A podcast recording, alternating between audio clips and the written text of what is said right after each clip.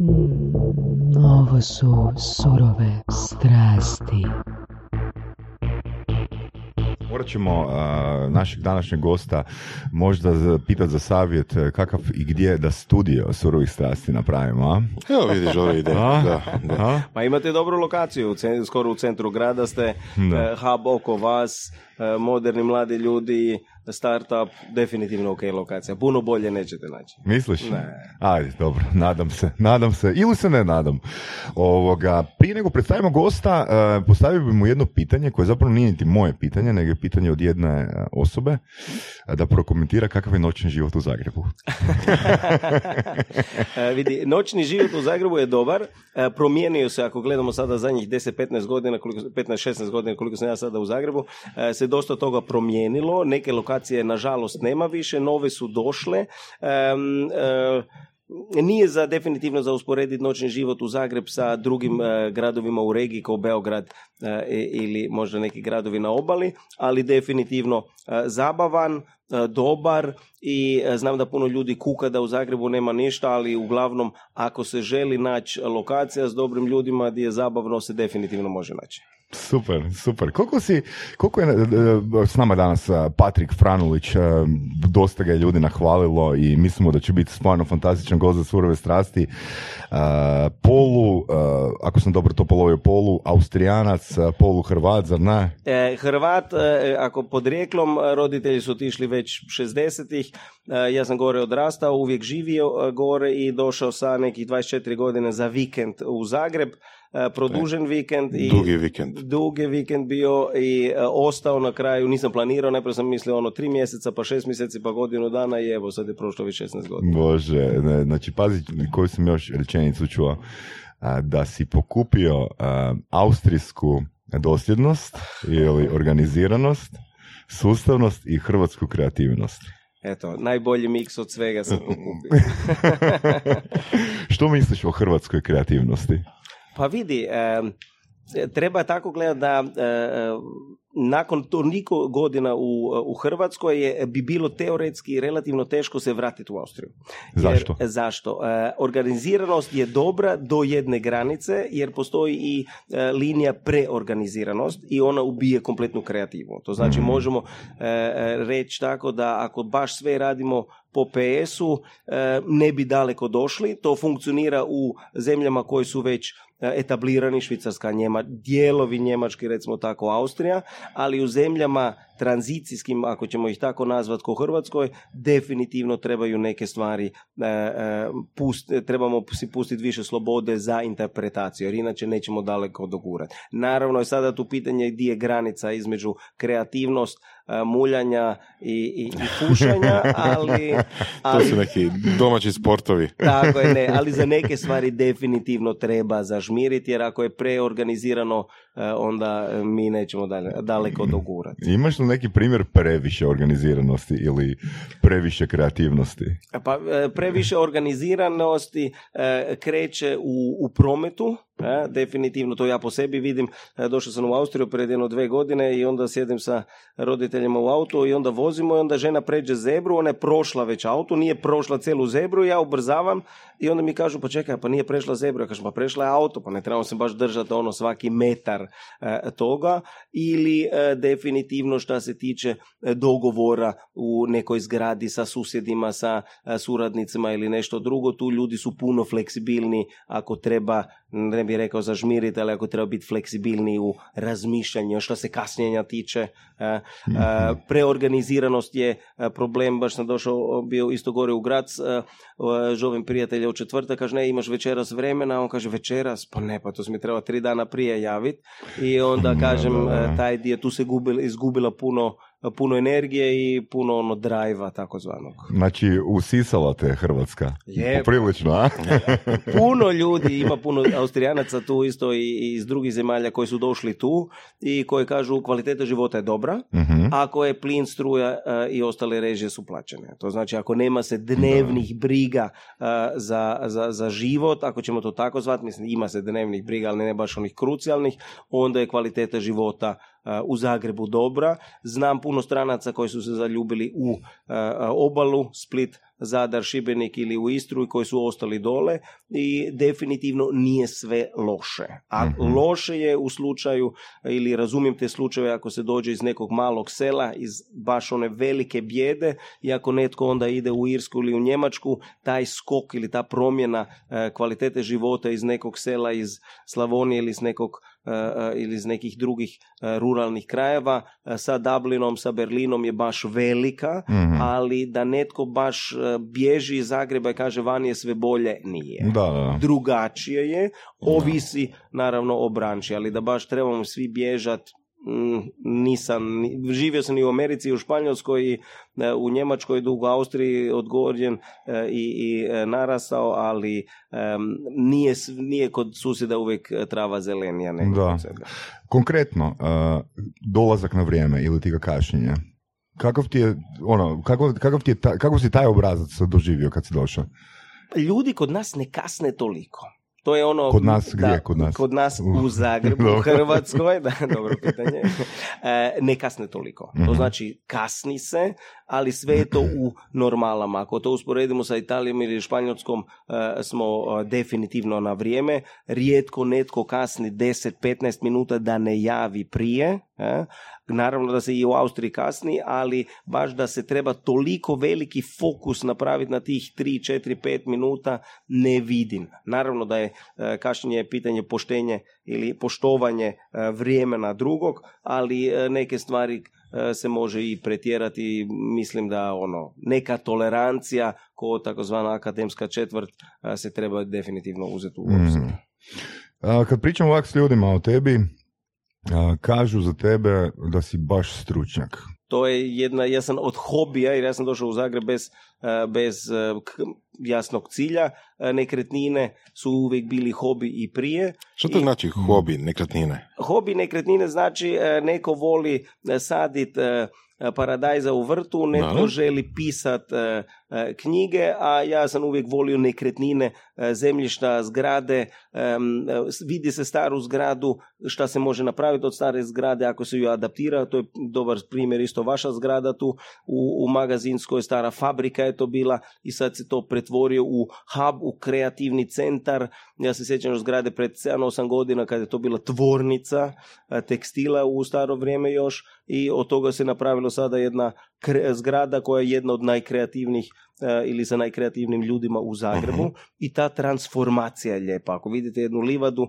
i znate da se na tom e, livadi može izgraditi toranj koji će onda pridonijeti razvoju grada, razvoju zemlje i ljudima, to je definitivno ta, taj, taj štih ili ta volja. Da li ti onda a, draže razmišljati šta se zgradom može napraviti, kako ju se može primijeniti ili kako se može promijeniti, ili recimo možda više em, nekakav ekonomski ili špediterski dio I jedno i drugo. Naravno, ako mi vidimo staru zgradu e, i, i ako se e, vidi e, potencijal i adaptacija i unapređenje, da Mhm. to znači da ta zgrada sa određenim ulaganjima vrijedi e, puno više nego prije i iz toga izraste to da imamo dodanu vrijednost, tu ta dodana vrijednost se opet prelije u druge branše ili opet raste dalje Mhm, i to je mhm. klasično napređenje. Jedan veliki problem ako sada pričamo o, o takvim nekretninama ili o takvim e, projektima je naravno i to treba priznati, to u Hrvatskoj dosta izraženo, je e, ta ljutnja, a ljudi su došli, uložili i ze- žele zaraditi. Mhm. To je jasno. Da, Svi mi želimo da, ono, da, da, po- da. to u najmanje ruke je iza svakog e, malog e, iznajmljivača apartmana, tako da on ima stari stan, adaptira ga, iznajmi, e, zaradi i on je kapitalist, ne samo ovaj koji napravi uredsku zgradu Da, da, sa da, da, 15 da, da, stolpnjeva. da. Koji je bio na background? Iz koje, da li si imao nekako priješnju edukaciju koja te u tom usmjerila ili je to došlo onako um, spontano? Pola pola. To znači e, pozadina je naravno ekonomija e, bila. E, Jedan veliki dio e, je bio isto školovanje u Americi. Mhm. To znači taj pristup kako, pogotovo nekretninski dio, e, razvijati, kako ono neke stvari e, shvatiti, je došao tamo, ali e, veliki dio je i dalje common sense. Ok. To znači, šta znači common sense, ako možemo izgraditi 21 toranj od 20 katova negdje na rubu Zagreba u ne, na nekoj livadi, treba tri put razmisliti ima li uopće smisla tamo nešto izgraditi. e? Mhm. To znači to što u našoj branči ako je moguće ne znači da ima smisla Da, izgraditi. i to je u biti razlog zbog čega e, tvoji poznanici, prijatelji kažu za tebe da si ekspert. Čuo sam rečenicu da znaš svaku katarsa- katastarsku česticu u Zagrebu. Je. Na pamet. Da. To je istina. Da. Znam, ono, lokacije, teško da je bila neka, neka ulica, neka, neki čošak u gradu da, da ga nismo vidjeli u zadnjih 15 godina e, iz i ovog ili onog projekta, ali uglavnom taj dio se širi i na Hrvatsku. To znači Da, teško da, je da. bilo neko selo Da. u, u Dalmatinskoj Zagori da nismo bili i da se A, nije pogledalo. Super. Ali super. to stvarno moraš imati strast da takvu, mislim to nije talent na, za memoriju, to je stvarno ono ljubav prema tome. Da, da, ne, bez ljubavi se taj posao, taj specifičan posao ne može raditi, kako se i e, učitelj ili neki drugo zanimanje ne može biti bez be- e, velike Da. ljubavi. Ajmo se vratiti na Ameriku i common sense, odnos. Znači, što si točno naučio u Americi, što ti je ono proširilo način razmišljanja i što je onda bilo kod common sense i kako si to upario? Mm, Common sense je, mi se svi smijemo sada, sada ako gledamo, smijemo se Americi što se Trumpa i ostalog tiče, mislim da te neke stvari trebamo tu malo e, izdru, diversificirano gledat šta se znači e, common sense. Mi se smijemo Amerikancima e, da nisu nigdje putovali, ali ako gledamo da je neko ko živi u Teksas može ići na ljetovanje, e, na zimovanje ili bilo šta drugo na, u istom kontinentu, moći e, može ići u Kanadu ili u, Meksiko dole bez da ima putovnicu, onda taj dio je malo relativan. To znači mi ako gledamo u radijusu od 400 km imamo mislim šest ili sedam zemalja, netko ko iz e, Austina ili iz Houston krene 500 km nije promijenio ni, ni svoj, e, svoju da, državu, da. a di tek zemlju. E, to znači taj dio e, je, je bitan, e, šta se common sense tiče je e, utječe to da puno stvari trebate sami odraditi, ja? ipak trebam priznat, to vidim isto tu što se posla tiče, da ljudi jako očekuju da njim se točno kaže šta treba napraviti. ja? Mhm. E, u Americi je tako e, da vam neko da nešto u ruke e, i kaže solve it, make it, Mhm, make it happen. mhm, mhm. I taj dio je vrlo, vrlo bitan. Mi tu energiju imamo više, Hrvati imaju to više nego možda Njemci i Austrijanci, ali e, definitivno bi e, više takvih ljudi ili više takvih razmišljanja e, pridonilo razvoju i ekonomije i društva i cijele strukture u kojoj živimo. Jer mi smo bili naučeni u starom sistemu, koliko sam ja vidio, da onda uvijek netko za nekoga odlučuje, da ljudi više odlučuju bi bilo bolje. U Americi vam je tako da ako e, osnujete firmu, osnovate firmu, idete u stečaj, e, napravite drugu firmu, opet idete u stečaj, netko će vam reći super, vi, ti si dva puta e, e, e, riknuo, ali sad si toliko toga naučio da treći put ćeš uspjeti. U Hrvatskoj ili u ovom našem dijelu Europe to povjerenje nakon dva neuspjeha ne postoji i u taj smjer trebamo se definitivno više e, razvijati jer e, klima zadnjih 3, 4, 5 godina što se poduzetništva tiče je dosta e, narušena i mislim da bi na tom dijelu trebalo raditi jer svi pokušaju negdje se zaposliti na neko državno mjesto i onda ko- kako god se znaju snalaziti taj dio ipak bi trebalo malo e, Mhm. promijeniti na tom raditi. Što se događa između tvoje 18. i 24. godine? Što, što, što radiš? Kakve poslove radiš? S kakvim znanjima se obogaćuješ? Razne. Što se mene tiče, za mene je bilo relativno jasno već sa 13-14 godina uh, uh, krenut u, uh, u, u, biznis, ekonomije što se toga tiče. Smjer nekretnina nije bio uvijek jasan. Dobro? To znači tu je bilo dva smjera ili dionice ili nekretnine. S dionice sam krenuo jako rano.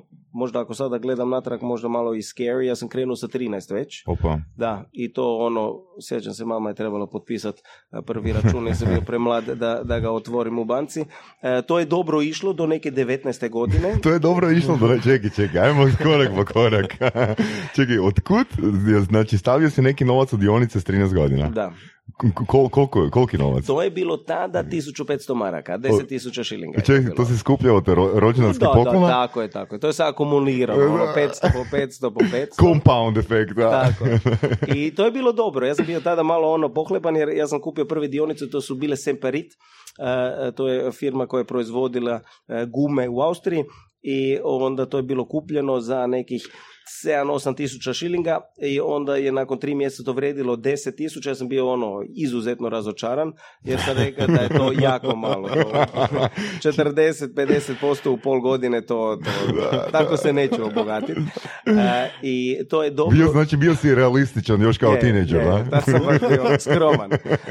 I onda je to bilo tako da je e, azijska kriza tada došla i e, u to vrijeme to je sve bilo palo i onda su, su bile dve, tri e, godine stagnacije, ako ćemo tako reći. I, em, I onda, e, to je ono vrijeme fakulteta bilo i nakon, to je tokom fakulteta malo e, se usporilo i onda je bilo tema isto sad tada sa 24 kad sam došao e, nastaviti u taj smjer, što je meni bio cilj, se vratiti u Ameriku i nastaviti s tim, a onda sam došao u Zagreb i onda se ipak plan promijenio. Čekaj, čekaj, mene samo zanima situacija kad ti dođeš svojoj mami i kažeš joj, e mama, ja bi svoju ušteđevinu stavio u dionice. Mm, To je bilo dobro. To Što kaže mama? Ne, mama je rekla, ok, sine, ti ono, znaš valjda šta radiš, evo, potpišem ti i možeš raditi. Ne, tu nikad nije bilo nikakvih e, problema doma, jer tak i tak mentalitet trebate gledati, to su, moji su, e, sa se, mama je otišla sa, od doma sa 17, otac sa 18, e, ipak je to drugi mentalitet. Da. To su ljudi koji su rekli ono, Da. zgub, Meni je nećeš super, zgubiti glavu, ali... Da, ajde. meni je super što su to bile dionice od firme koji proizvodi gume. Da. Jer obično e, većina ljudi koji kod nas razmišlja o nečim dionicama, ali kod nas to jako slabo popularno. Uopće nije rašireno da uopće iko ulaže u, u dionice, ali kod nas kad se misli o dionicama, onako u narodu se obično misli dionice nešto što je tipa, ne znam, Apple, Microsoft, Facebook, Google ili tako nešto. Niko ne razmišlja o tvornici guma, jel tako? Ne, na toj listi, ja se sjećam, ja sam izlazio iz busa svaki dan i to je bila tada još banka, uh, Volksbank je taman bila ispred uh, te uh, stanice za bus i onda sam ja gledao tu listu i na toj listi sam samo 5-6 imena znao. Jer to su bile firme neke koje su bile prespecifične, a sa 13 godina baš ne, ne kužiš sve. I onda od tih pet imena mi se to činilo jako, jako ono prihvatljivo, jer sam imao biciklu koja je imala sem pred gume, pa sam rekao, Odlično, ali odlično. Super, Znači, ulažeš u ono što koristiš. Da, da, da, odlično. Da, da. To To je je, bio zapravo Fakat. odličan savjet generalno. Da. da, da, da. Da, Da. da, super, ono. Ovoga, a baš sam mislio da neka, da si ono išao u analize, Ne. ono, ne, znači, Ne, kasnije al- da, sa al čekaj, to je 13. bilo negdje kod busne stanice, Da. kod autobusne stanice, znači ono, hrpa klinaca je bila iskrcana na toj busnoj stanici, ali iz nekog razloga je to tebe privuklo. Ja sam tamo stajao, čekao, pa sam rekao, ok, bolje nego gledat u zrak, idi malo nešto čitati, tamo je nešto pisalo. I, Jel to. i bio je još neko od klinaca ono, u koji se navukao? Ne, ne, bili su koji su gledali, koji, kojima je to bilo interesantno, ali ne toliko. A, to znači treba isto reći e, u, u školi e, e, odgoj šta se škole ili školstva tiče ipak razlika. Imamo tu u Zagrebu super škole, ali neke jedan dio školo- školovanja je definitivno drugačiji u smislu e, da ljudi uče šire stvari. To znači mi smo konkretno imali u to je bilo sa nekih 16-17 godina, vi imate e, u, u, u razredu vam banke, e, imate virtual account i onda e, to su natječaje koje ima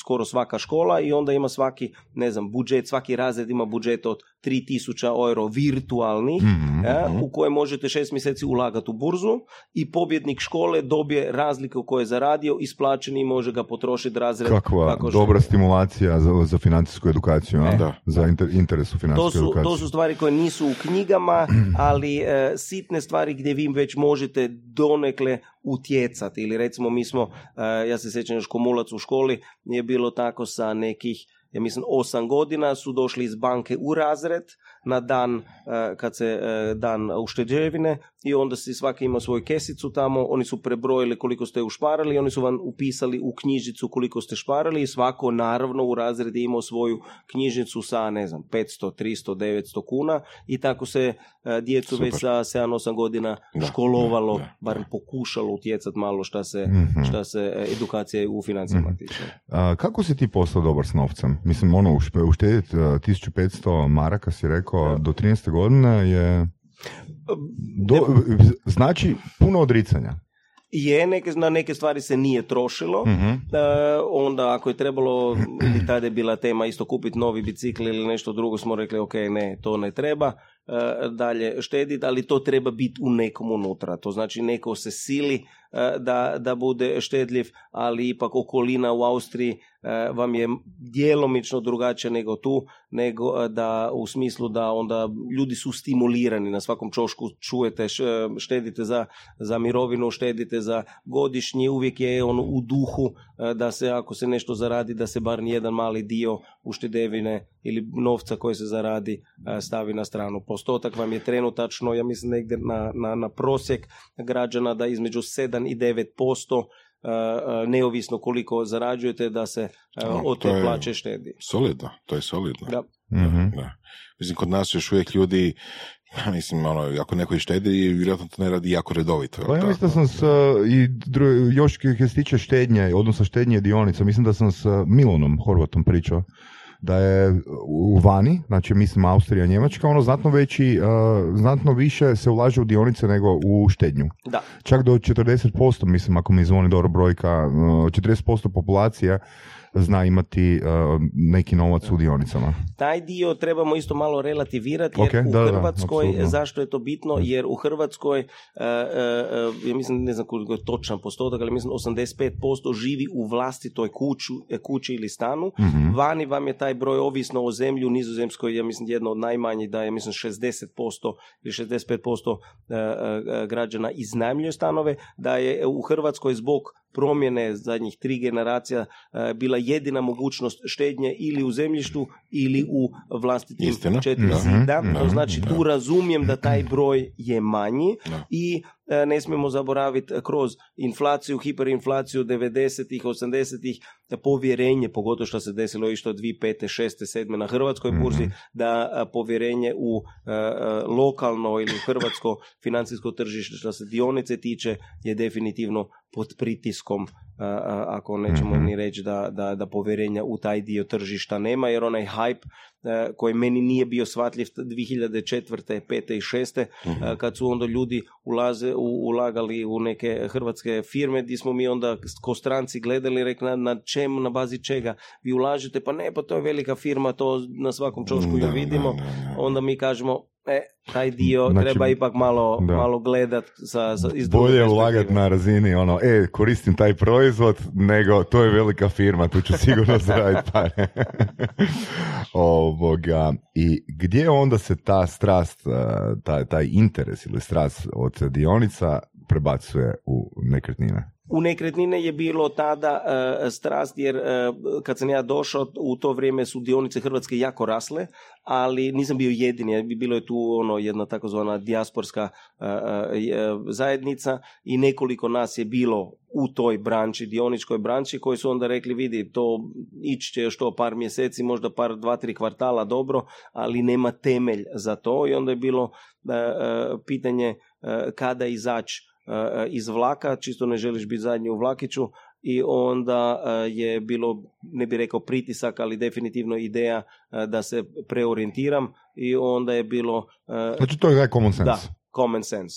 Ako sada ovo ne ide, će ići nešto drugo, Da? a u to vrijeme e, Hrvatska nije imala puno shopping centara, uredskih zgrada su tek određene u Zagrebu krenuli e, gradit, stanovanje je bilo u nekim povojima što se tiče ono malo bolje kvalitete stanovanja i tu definitivno se vidjelo taj smjer e, će i uz narednih par godina rasti. Da, jer baš sam jučer pričao s Geberom a, da nema novca u residential nekretninama. E, ima i nema. Ovisi, e, to je sada pitanje e, ko- u kojoj fazi ciklusa je neko ušao. Ako sada netko uđe ko građevinar da sada kupi zemljište kad su zemljišta opet skupa, Mhm. kad je ruka skupa, kad je materijal skuplji i kad nije vidljivo ili e, kad nije lako moguće procijeniti koliko će kvadrat stana u Splitu, u Zagrebu ili negdje drugdje biti, onda bi definitivno bio e, vrlo oprezan. To u, u dionicama ili u branči se kaže ako e, taksist krene savjetovat gostu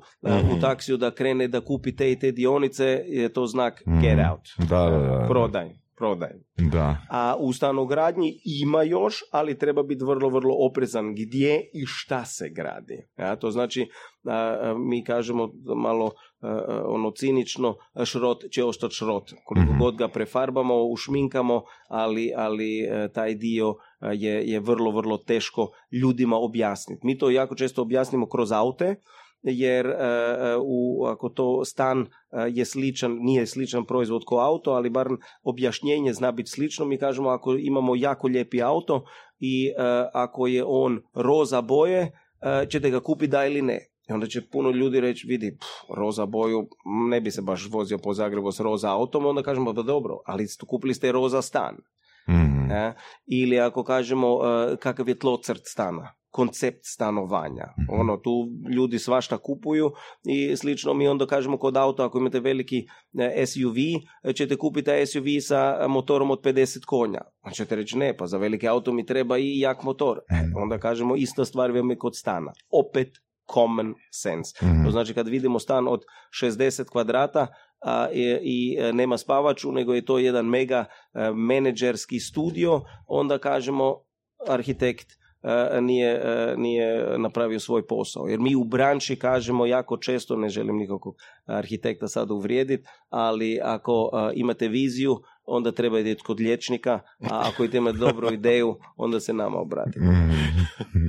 E, to je dobra rečenica, da.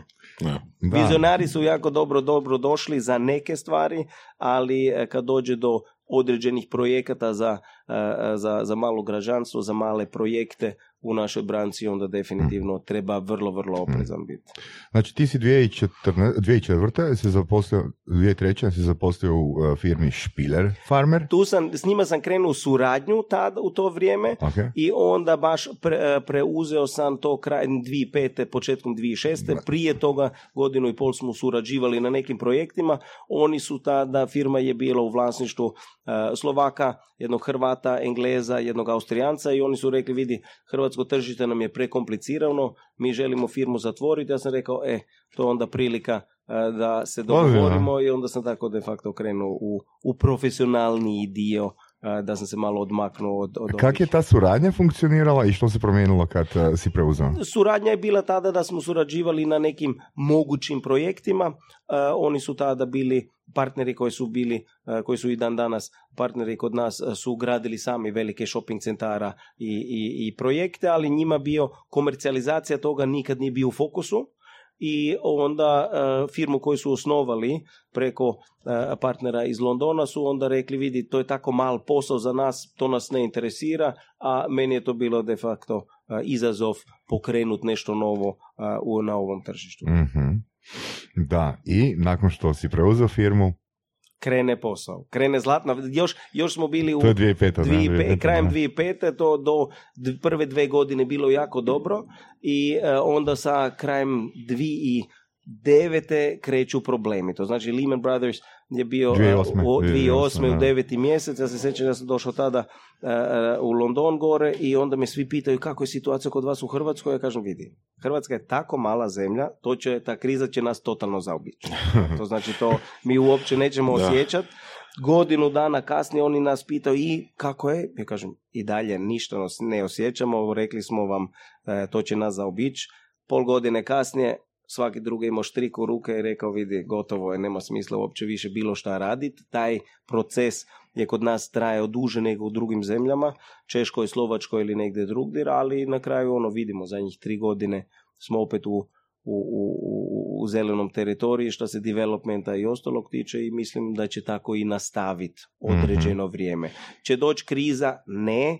E, pretpostavljamo ako će se usporiti rast u Njemačkoj i Austriji da ćemo mi lagano usporiti, ali da će doći do nekog kolapsa ako ćemo to tako zvat, kolapsa a, a, kao pred 9, 8 ili 9 godina, do toga neće doći.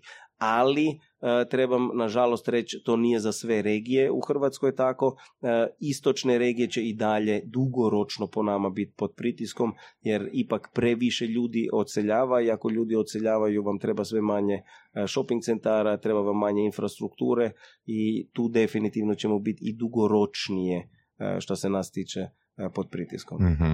Znači ti si, ako sam dobro razumio, preuzeo si taj posao.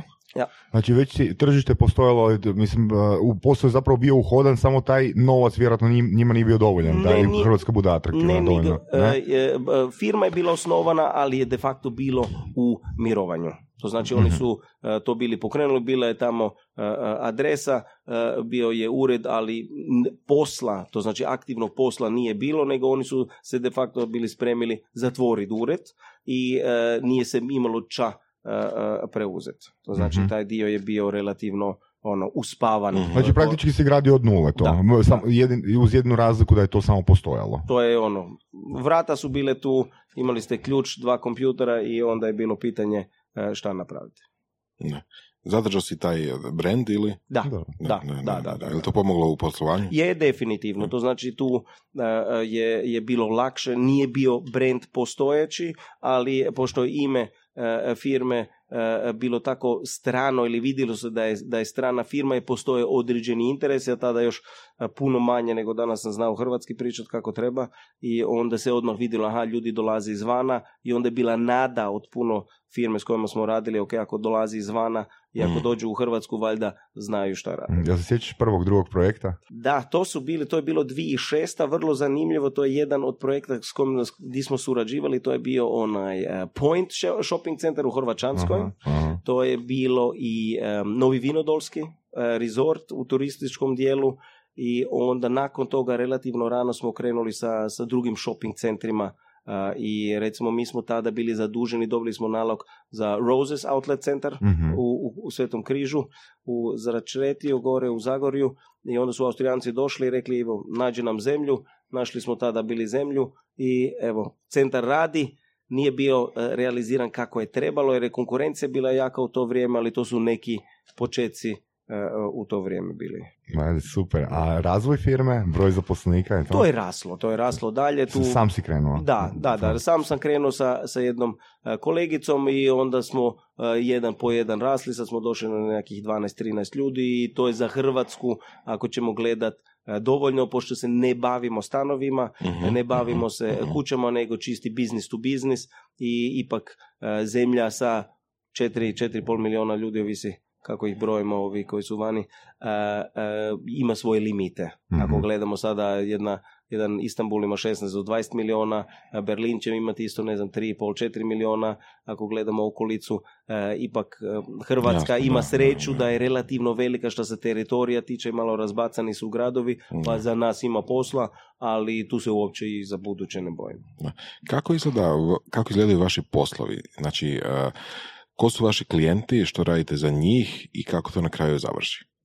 Klijenti su od malog odvjetničkog ureda sa troje zaposlenih do e, ministarstva sa 1500 Mhm. 2000 e, zaposlenih. To znači u poslovima nema, ima male firme, ali za nas je svaki e, bitan. e, to znači to kreće operativno od iznajmljivanja ureda. e, Ok. Mhm. dođu male firme, žele se negdje preseliti, imamo onda retaileri koji kažu evo dolazim na hrvatsko tržište, treba mi 10 lokacija, E, špediterska firma koja kaže nađite nam zemljište, želimo izgraditi neki svoj logistički park.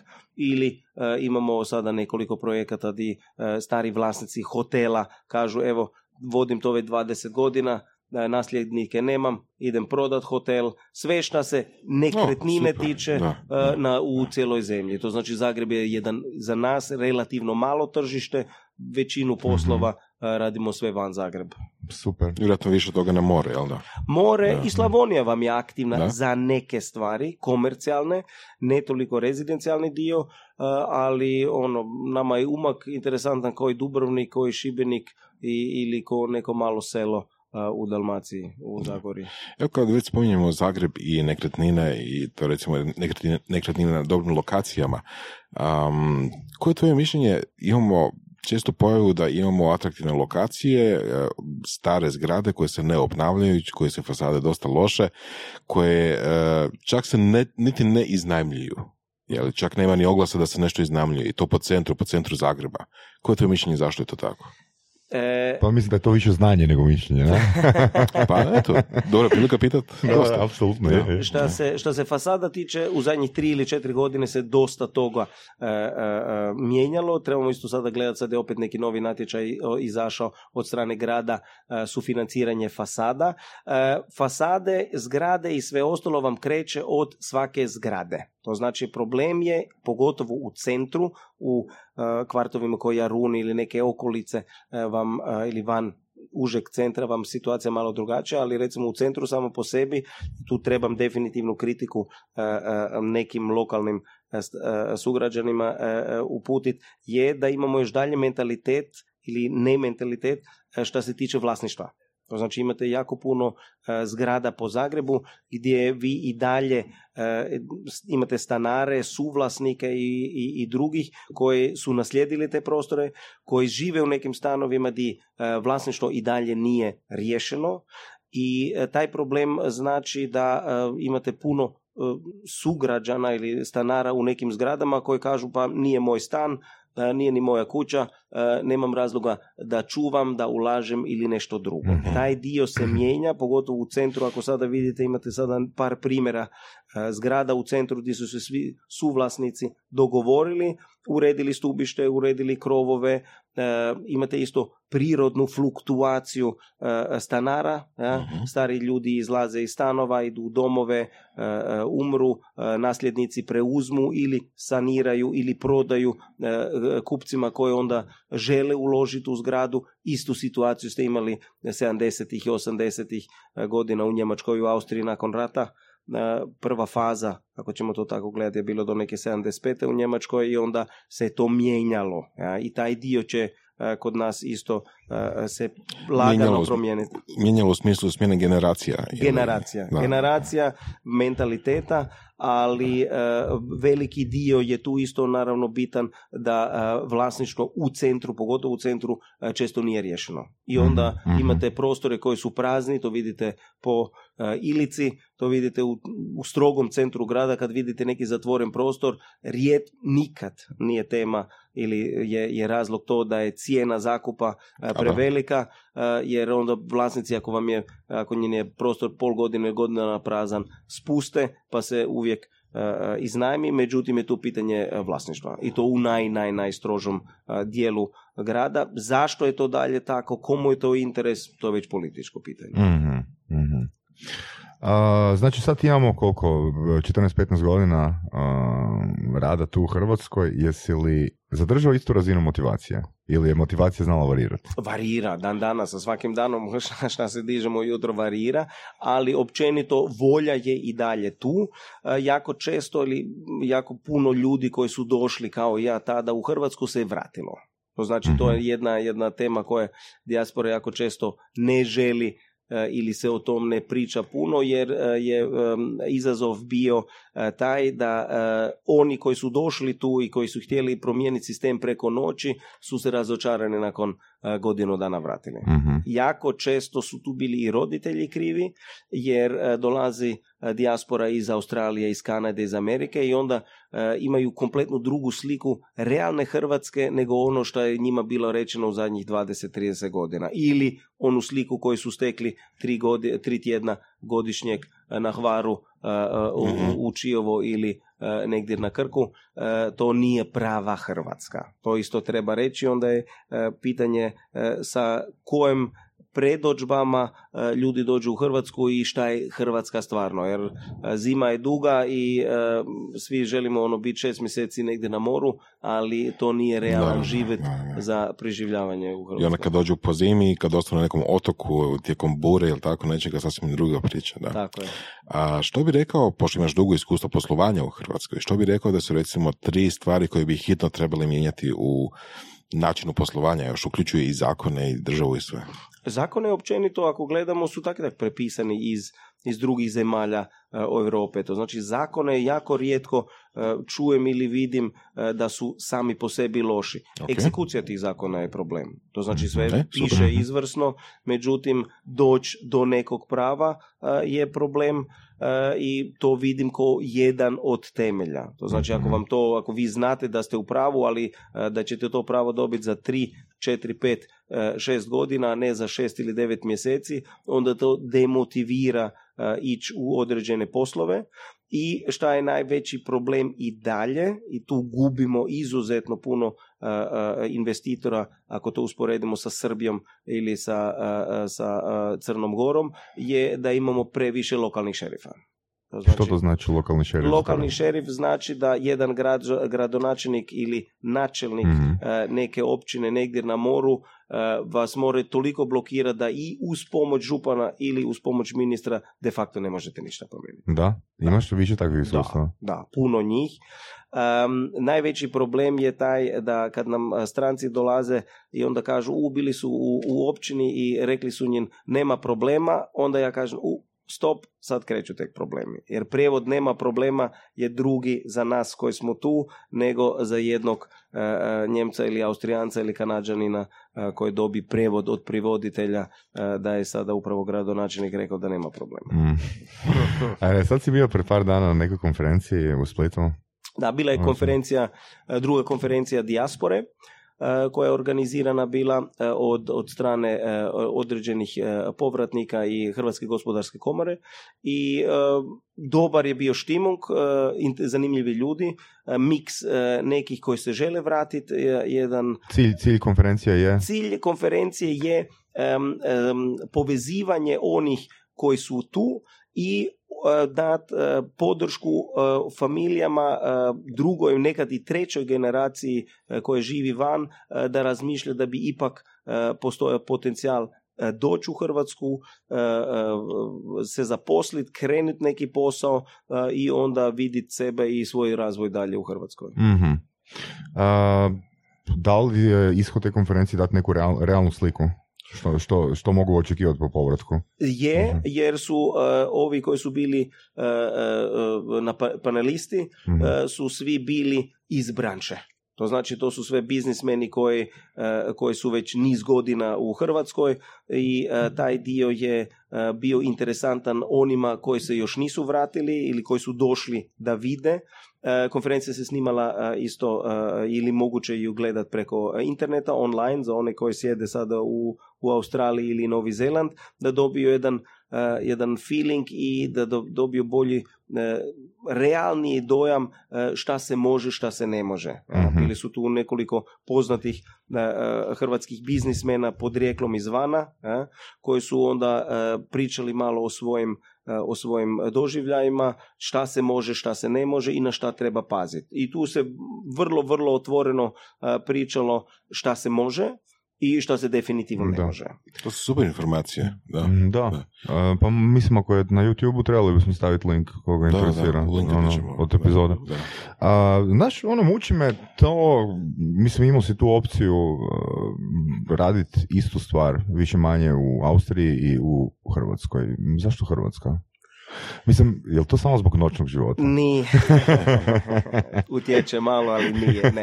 E, e, miks je toga. Kvaliteta života u Zagrebu samo po sebi je dobra.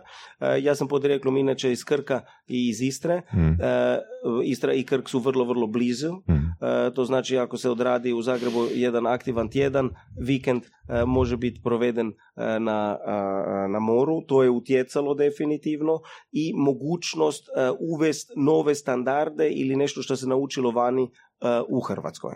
To je bio jedan od motiva da se kaže ok, Da. vani Da bi se, bi se radilo u, u, u klasičnom sistemu, unapređenje e, pretjeranog nema i tu se definitivno u kraće vrijeme može više napraviti nego u Düsseldorf e, ili u Beču. Pa to je zapravo ta diferencijalna prednost, ono. Uzeo si znanje, vještine ovoga tamo, sustavo tamo i ono, znao si da... U, jel im postoji uh, konkurent, neki ozbiljan, nećemo ga imenovati, Ne, a posto, ima, postoji ima. li o- ozbiljan konkurent? Ima, ima ko- nekoliko naših e, kolega koji su isto djelomično bili vani.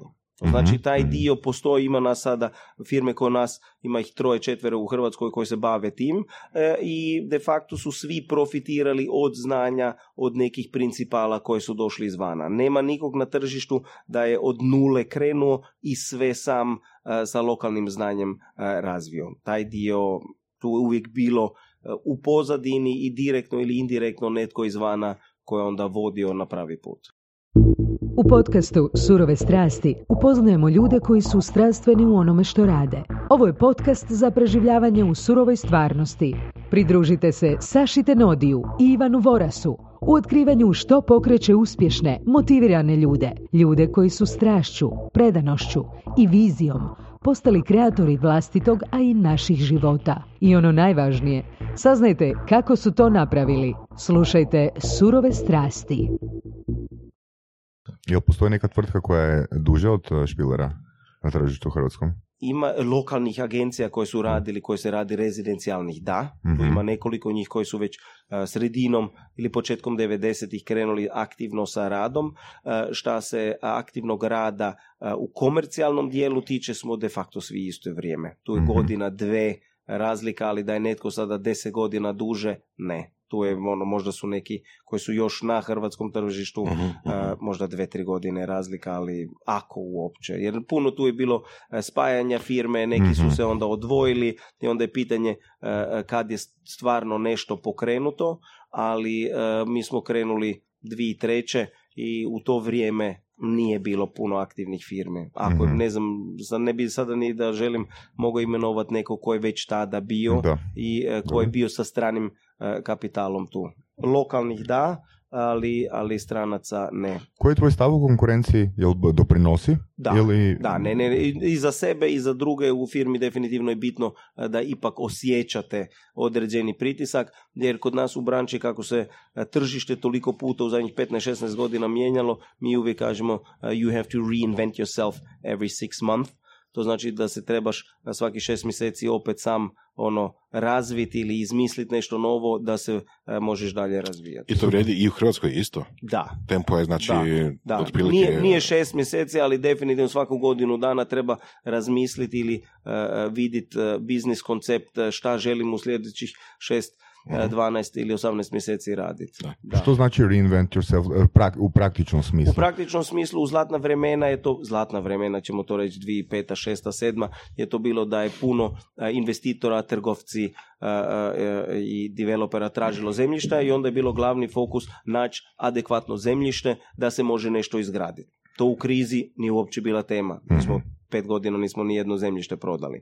Sada je opet tako da ima jako puno kapitala na tržištu, domaćeg, e, koji, e, koji želi investirati u nekretnine da ima e, aktivan prinos, to znači ne izgraditi nešto od godinu i pol, dvi, biti zarobljen na gradilištu i onda to iznajmiti, nego da imaju aktivni e, prinos na vlastiti kapital koji se i tokom krize u zadnjih 7-8 godina akumulirao i da imaju, da imaju prinos koji je znatno veći od banke. U banci vam Da, ono, imati štednje su nikakve. štednje Mhm. ste- su je ispod 1%, ali i dalje se traži povrat od 7, 8, 9% da možete nešto a, onda zaraditi. Mhm. Je li to ostvariv uh, postotak? Da. U, ne, u nekretninskom dijelu, u stambenom su povrati niži, to znači ako sada kupite jedan stan i iznajmite ga, a, a, ako imate zgradu na, na Trešnjevci, ako kupite, ne znam, stan u Ozaljskoj i, i, i iznajmite to za, za, za građanstvo da imate nekog podstanara unutra, povrat će biti niži, ali i dalje vrlo, vrlo atraktivan, jer imate stan kako god bude situacija na tržištu, taj stan će sam po sebi vrijediti, kako god Mhm. bila kriza, a u, za a, komercijalne površine vam su vam povrati sada bruto otprilike 7, 8, 9%. Da, to je neki minimum. Van je manje, ja, zato računamo i na strane investitore za istu Mhm. zgradu a, u, u Beču ćete imati povrat od 3, 3,5, 4%, u Zagrebu za istu 7 ili 8%. Mhm.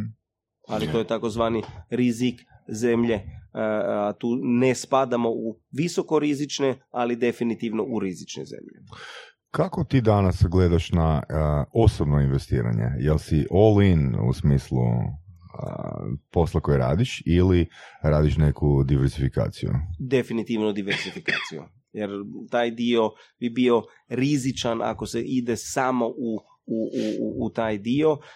Nekretnine su naravno jedan kor, dio, ali samo po sebi u nekretninama ima puno, puno načina investiranja. To znači možete kupiti zemljište atraktivno ili neatraktivno i čeka deset godina i mhm. onda e, reći nemam puno brige, nek raste trava. Neki će onda reći ne, kupit ću e, poluzavršenu zgradu, završiti ju i onda to oplemenit ili kupiti stan, iznajmit i čekat. To znači tu u nekretninskom dijelu ima puno e, mogućnosti investirati, ovisi, ovisno o e, verziji ili ljubav prema riziku.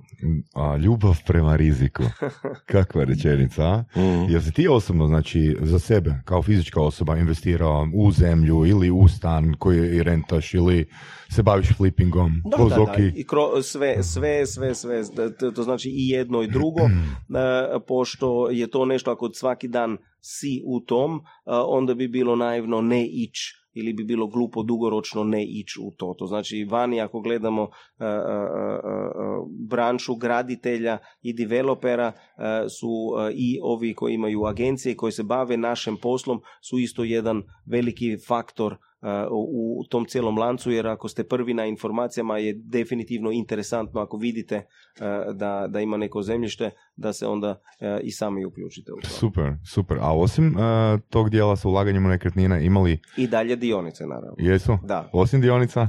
Za sada stan smatram ako se živi u zemlji ko Hrvatskoj je definitivno E, za preporučiti da stan u kojem živite ili ako želite dugoročno živjeti u njemu e, da ste vlasnik. To znači sada nažalost vidimo jako velike negativne posljedice u e, Njemačkoj.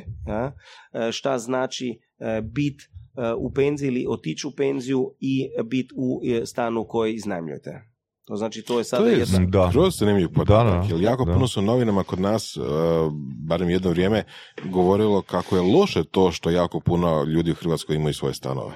E, e, ja mislim da treba tu diversificirati. E, loše je bilo da ljudi imaju jako puno imovinu u nefunkcionalnim i ne, neaktivnim nekretninama. To je mhm. definitivno loše. Ali smatram osobno da u stanu, ako gledamo sad Hrvatsku i ako gledamo pogotovo unatrag zadnjih 70 godina, da u nekretnini u kojoj ako živite u jednom gradu i ako smatrate da ćete u tom gradu ostati, da treba dugoročno ipak gledat na to da, da da je stan vaš. Šta se dešava vani?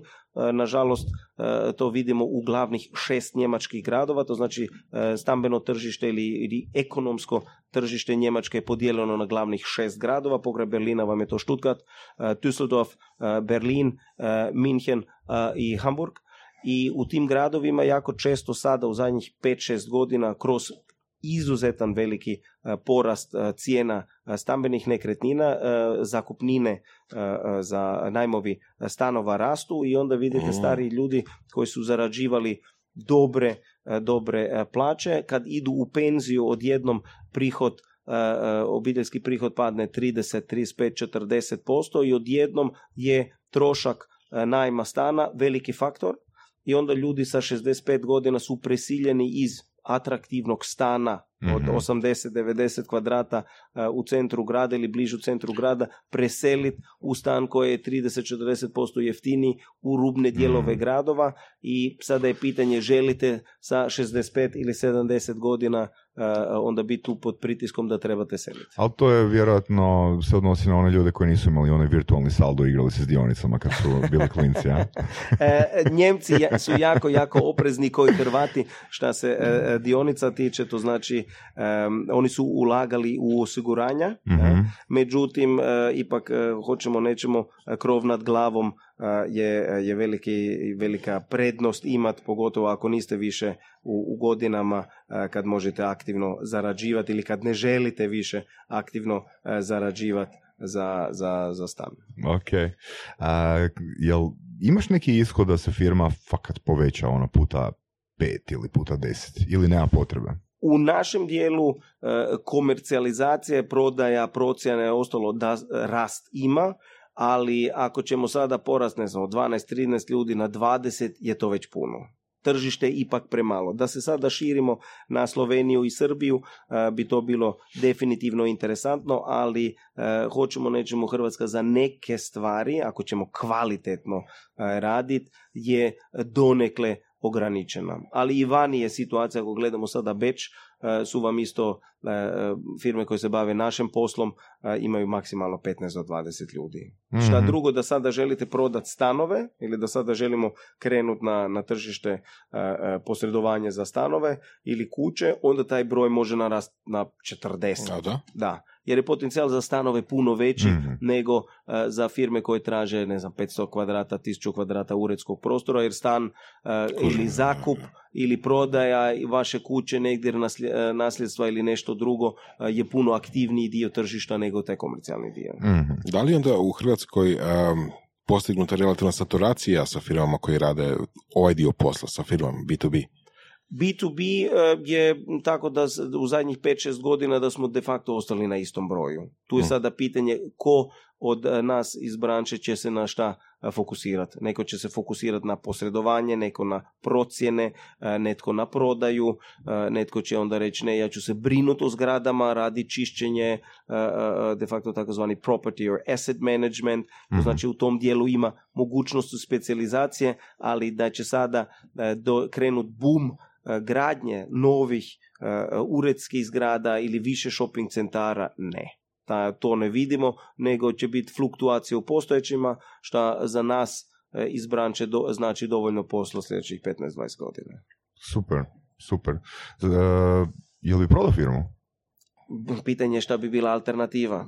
Pa sam novac. Transakcija no, novčana. novčana transakcija je interesantna, ali je i dalje E, e, bar kod mene, fokus daljnog razvoja, e, da se onda kaže i da se dobije određena sredstva za, za, za udjele, šta bi se moglo s tim. A što bi se moglo? Može se nešto, ali ja smatram da kroz aktivni rad se može dugoročno puno više. Super, okay. dobro, znači, to je, thank you, thank you very much. Nije, nije mentalitet hit and run, mm nego je dalje definitivno razvoj, što će budućnost nositi Ko zna. Mhm. Kako izgleda tvoj dan, recimo, prosječan? Ha, vrlo Snima podcast. Ali koliko puno e, nas, e, e, dizanje ujutro, doručak, spremanje za dan, odlazim u ured, ja sam sretan, to je jedan, jedan od drugih faktora zašto sam i ostao ili zašto kvaliteta života je dobra, da, jer ne trebam voziti na posao mogu ići e, pješke, to znači 10-15 minuta mi je do, do posla pješke i onda uh, imam više vremena ako to sumiram na tjedan ili na, na mjesečnoj bazi za, za neke druge stvari, jer vidim da puno prijatelji voze u jedan smjer 45-50 mm minuta i duže. I ako to sumiramo, ako je to dnevno sat i pol, pet dana u poslu, pet dana u tjednu, uh, sjedite ono jedan dobar dio dana neaktivno i, i često nervirani u autu. Um, sastanci uh, koji se treba E, limitirat, ako sada gledamo kako, kako efikasnost povećavati, e, sastančenje koje u Hrvatskoj jako, jako često, e, koji ima dugu tradiciju ili ići na, neko, na neke kave, pokušavam definitivno minimirati. Ja, mhm. jer, to znači tipa tri, maksimalno tri dnevno. jedna, tri kave, jedna, jedna kava dovoljno, jer jako rijetko su te kave tako produktivne Mhm. kako, kako ljudi to percipiraju ili kako se priča u treba ići na kavu, e, rađe ću se naći negdje za vikend u izlasku ili negdje drugdje ili popričati o nekim stvarima ukratko i na pet minuta imat, imat uh, važne informacije ili izmijenimo neke, neke saznanja nego sada pro, provesti sat, sat i pol na nekom ručku, a u, u, u međuvremenu bi mogao nešto drugo efikasnije napraviti. Je li veći dio tvog posla baš to, saznavanje informacija i dogovaranje na sastanku ručku što god, ili je veći dio posla, ne znam, analiza, računanje... Uh... 50-50.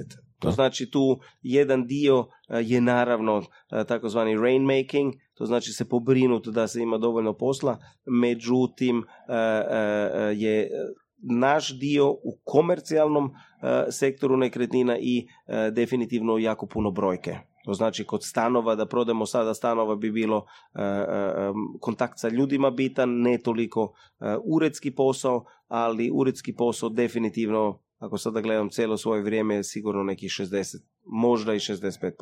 mm znači u tom poslu zapravo networking je više manje sve, a? Važan, ali samo networking sam po sebi isto ne, ne da rezultate ako je e, podloga e, e, ako nije čvrsta podloga. To znači, znači podloga znači da ipak određeno znanje treba uh biti. To znači znam puno kolege koji su onda rekli, a ja znam svih ljudi u gradu, da znate puno ljudi je korisno, ali je pitanje šta ti ljudi žele i šta ti ljudi mogu na kraju dana za vas napraviti. I tu će uvijek se ljudi obratiti vama ako vide e, da znate o čemu pričate, nego ako samo kažu, znam ja njega, a onda u mhm. drugoj rečenici vam kažu da znam ga, ali nemam baš povjerenje e, kako će odraditi. Dobro, ja, ja mislim da je onaj tagline tvoj bi mogao biti čovjek koji zna svoje katastarske čestice u Hrvatskoj. to automatski daje povjerenje da znaš kaj radiš. to je dobar početak za, za, za razgovor, ali, ali treba i na kraju i, i, i ljude e, zadovoljiti s tim da, da njih riješite problem, to znači iznajmite ili prodate njegovu lokaciju. E, kako se nosi, kako stojiš po pitanju neuspjeha? Jel imaš ovoga nekih dva, tri neuspjeha koji su te prodrmala? Ima puno neuspjeha, međutim, ljudi me onda često pitaju, joj, kako možeš biti tako vesel? E, to je opet taj common noćnog života u Zagrebu. da je samo to bi bio jako nesretan.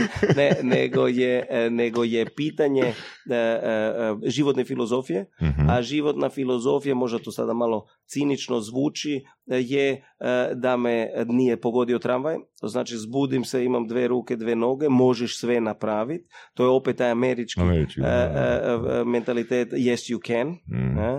I na kraj dana jako puno, dobro, mi smo narod koji voli kukat, trebamo priznati, u Hrvatskoj je sve uvijek loše, kod susjeda je uvijek bolje. E, međutim, tu treba definitivno za buduće generacije ili za mlade e, generacije e, tu taj mentalitet promijeniti. Jer to, što meni prijatelji kažu, kad neko kuka, a oni su liječnici, onda kažu, vidi, dođe kod nas u bolnicu tri sata, pa se vrati doma i onda razmisli o svojim problemima. Mm. Znači, sve je vrlo relativno. Ako vam sada odrežu desnu nogu, onda naravno da imate problem, ali ako vam sada ogrebu auto i e, ako sada e, kažete da je propao svijet, onda definitivno savjetujem da malo razmislite o, o, o svojim Dobro, daljnjim planovima. Ajmo ovak, koja je tvoja prva reakcija na neki nepredviđeni problem? Preživit ću, riješit ćemo, dogovorit ćemo se.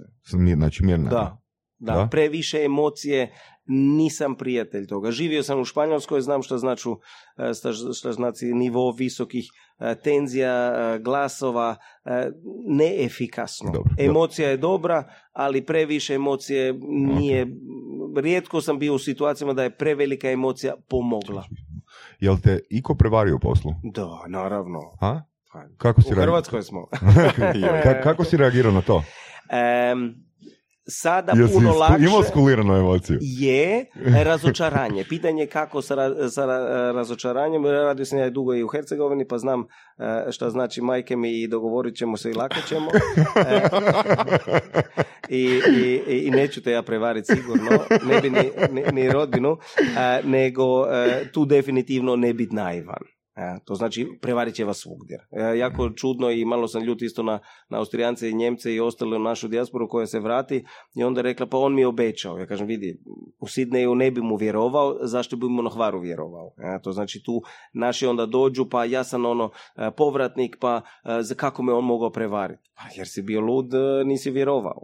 to znači te austrijske firme isto često čujem da, da rade greške koje u Salzburgu ili, ili u Beču ili u Gracu ne bi napravili to nekad, treba biti iskren, nekad su si sami krivi, ali e, za puno stvari e, treba gledat mentalitet. To znači mentalitet je definitivno takav da ako će zaraditi za sljedeće dve generacije, će naš čovjek pokušati zaraditi za dve generacije da mhm. zbrine svih mhm. ostalih. mm Jel to onaj dio gdje su kod nas uh, više ljudi fleksibilni, ono što smo pričali na početku?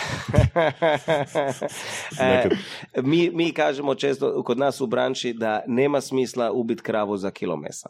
I to se nažalost jako često događa. Dobro metafora, da. Dobra metafora. Pogotovo kod nas, jel? Da, da, da. Nažalost. A, da li imaš nekakvi dio životne filozofije koji si recimo čitao negdje ili preuzeo iz nekih materijala, možda treninga, yoga, n- nešto tog tipa? Malo toga. Da budem iskren, je to Znači komunikacija s ljudima, okvir, okvir kojeg si dio. da. i razumjeti, jer je pitanje, e, kad e, često vidim to kod prevoditelja, kad je nešto prevode e, riječ po riječ, ili e, ako vam ako uspijete nekoga naći ko će vam prevoditi da e, čita isto između redaka. To je vrlo, vrlo bitno za sve Mhm. u životu. Ako Mhm. poznate curu u kafiću ili ako idete e, na, na poslovni sastanak sa, e, sa, sa bankom ili sa nekim e, investicijskom fondom, trebate vi razumjeti šta on želi reći. Sve Mhm. zemlje imaju drugi način. Ja?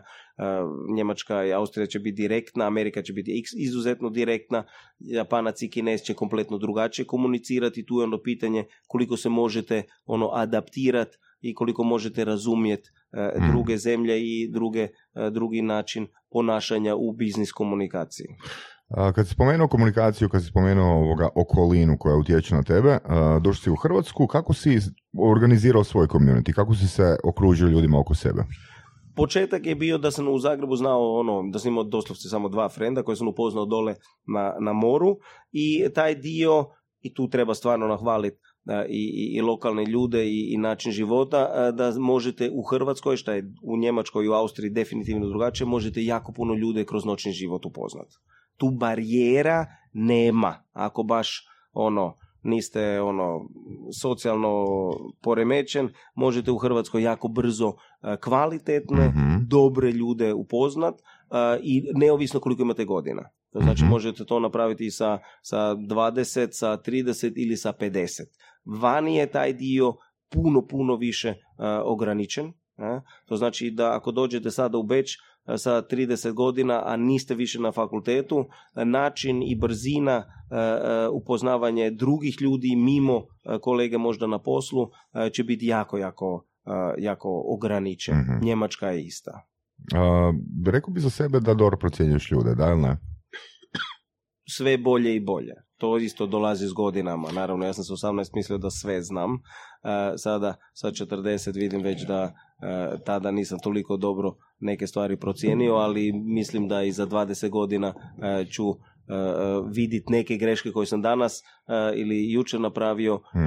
koje onda sa, sa, sa 60 godina ne bi više napravio. Da, jer pitam ono, s obzirom na dinamičnost tv- tvog života i da većinu znanja, iskustva, uvjerenja i filozofije grabiš od uh, okoline, ti moraš biti poprilično oprezan uh, u odabiru svojih prijatelja. Da ili ne?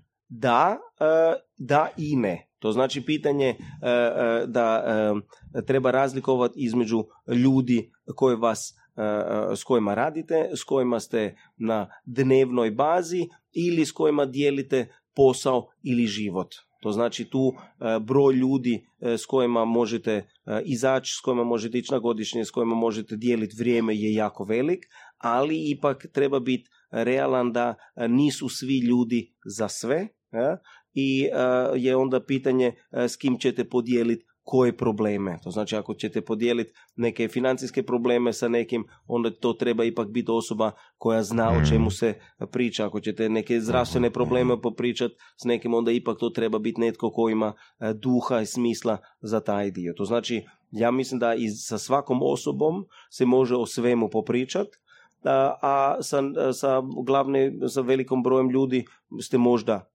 lagano ograničeni, ali ima uvijek teme sa svakim. Vi možete i sa, sa ne znam, čovjekom na cesti popričati o problemama nekoj fasade, o em, ne sme mehaničar možete tri sata pričati o autu i vi ćete e, naučiti puno od jedne osobe e, od koje niste očekivali puno Mhm. naučiti. Mhm. Tu ja mislim da se od svakoga, bilo koga od nas, e, može puno toga naučiti. Pa, ono, interesantna, jednostavna i aplikabilna životna filozofija. Na? Uh, Patrick, what's your essence of life? Kako bi, e, šta, u koji smjer da idemo? Pa, osobni, u koja je tvoja osobna esencija? Esencija života, koji smjer, e, vidi. Ostati živ i zdrav, ostati normalan, em, uživat. Ostati normalno, imaš poprilično dobro mišljenje o sebi. Ne, ne, ne, ne, normalan znači, vidi, e, uglavnom, e, e, ostati normalan je tako da vidim i da sam imao iskustvo sa prijateljima, poznanicama, prijateljicama, da onda bez pretjeranih razloga u jednom, e, u, jednom u jednoj fazi života skrenu, kako mi to kažemo. Neko skrene lijevo, neko skrene desno, a ja kažem ipak se držimo treba, trebamo se držati pravog puta, što znači em, da se ne gubimo. Mhm. Ima ljudi koji onda, ne znam, neki zaradi puno novca pa se izgubi, e, drugi se razvede pa se izgubi, em, nekemu se ne- nešto desi u obitelj pa se izgubi. E, tu uvijek ostat čovjek i uvijek e, fokusirano pratit e, neke stvari, zato nisam ni za, nika- za nikakve ekstreme. Ima ljudi koji onda se zaljube pa se izgase iz društva kompletno pa su onda razočarani kad e, prekinu pa se, kad se trebaju vratiti da nikog nema više. Ja mislim da smo za, za sami skoro sve sami sebi krivi Mhm. i da možemo za na puno stvari osim neke zdravstvene možda e, sami utjecati. Jer Mhm. imam puno prijatelja koji su e, imali e, jako, jako velikih životnih problema, zdravstvenih i jako dobro uspjeli i de facto ne zavjerovat šta su napravili svog života, a neki koji su se rodili sa zlatnom žlicicom nisu ništa napravili. I tu je sve, neke stvari, na neke stvari ne možemo utjecati, ali ja kažem na skoro sve e, možete sami utjecati, ako hoćete. Mhm. Što je najbolja stvar, najbolja stvar koja bi se mogla tebi dogoditi, po tvojom mišljenju, je li, u sljedećih šest mjeseci? Ho. E, šta se može dogoditi? E, naravno, ima tri, tri stvari koje su uvijek u fokusu. To je jedno je posao, da jako puno novca zaradite. Drugi stvar je ljubav, da se ono nesmrtno zaljubim. A a drugo je, ne znam, to su, to su, i e, da mi neko može garantirati da ću e, do starosti biti zdrav. To su te tri stvari koje su de facto e, najbitnije. Ja, što je za tebe starost? 100 godina. Minimalno, minimalno. Ne, jedan, Normalno. ne, ne, ne, 100 godina nije, ne, ja se znam, e, ded je živio do 96. bio fit, relativno dugo još e, i, i tu imam, znam neke primjere isto, ako gledam, sad sam baš upoznao neke ljude preko 100 i vi bi rekli da imaju 75, 80. Moguće je, ali sve kreće u glavi. Mhm, sve kreće u glavi. Super. Zamisli da imaš uh, 100 godina Mhm. i kad se okreneš ovoga unazad ovih 60 godina do ovog trenutka, znači što, što bi požalio da nisi napravio? Ako sada gledam, ja ću to drugačije gledati. Ako sad imaš 100 godina. Ako sada, ne, ja gledam sada, ako gledam sada sa 40 natrag, sve što bi sada rekao na to e, je da jednu stvar da za sada e, požalim da se nisam bare na godinu dvi vratio u Ameriku. A ako sada gledam unapred, mi je de facto nemoguće reći šta, šta bi požalio. Požalio bi, pretpostavljam da bi možda požalio stvari koje nisam napravio više nego one koje sam možda napravio. Mhm. To znači, sada gledajući natrag i gledajući i ljude e, koji, koji imaju puno više životnog iskustva, rijetko čujem joj, zašto sam to napravio, puno češće čujem u, zašto to nismo napravili. Mhm. Zašto opet u Ameriku? S kojim ishodom? S kojim ciljem? E, Znam da e, u Hrvatskoj i u Austriji još više Amerika je jako kritizirana kada su ljudi površni, e, da su ljudi ovakvi, da je sistem ovakav, onakav. Je, slažem se, bio tamo i u školi i na fakultetu, znam taj mentalitet, ali dalje sam uvjeren da se može. Ja, to ono i obiteljski gledam, meni je pradjet radio u New Yorku 20. i 30. To znači 100 godina iskustva imamo u, u iseljenju, on je tamo i umrao 33. E, i, i mislim da je i dalje, ne cijela Amerika, za neke stvari zemlja gdje se može jako puno naučiti. Možemo o kulturi naučiti? Ne. E, možemo možda o, o načinu e, vanjske politike naučiti? Sigurno ne. Ali šta se posla tiče, mentaliteta e, rada i razvoja je definitivno jedna zemlja za e, u kojoj se može toliko naučiti da se u zemljama kao u Hrvatskoj može puno napraviti. Mhm. Amerikanac će se teško prilagoditi u Hamburg, Mhm. ali mislim sa tim mentalitetom djelomično Texas mentalitet kako ga tu imamo, možemo od njih definitivno puno naučiti da možemo ovdje napredovati. Da se ide u Ameriku i onda da se preselimo u London, ne bi bila razlika toliko. Da, često biti, Boras i ja pričamo o tome koliko je zapravo mindset važniji od znanja.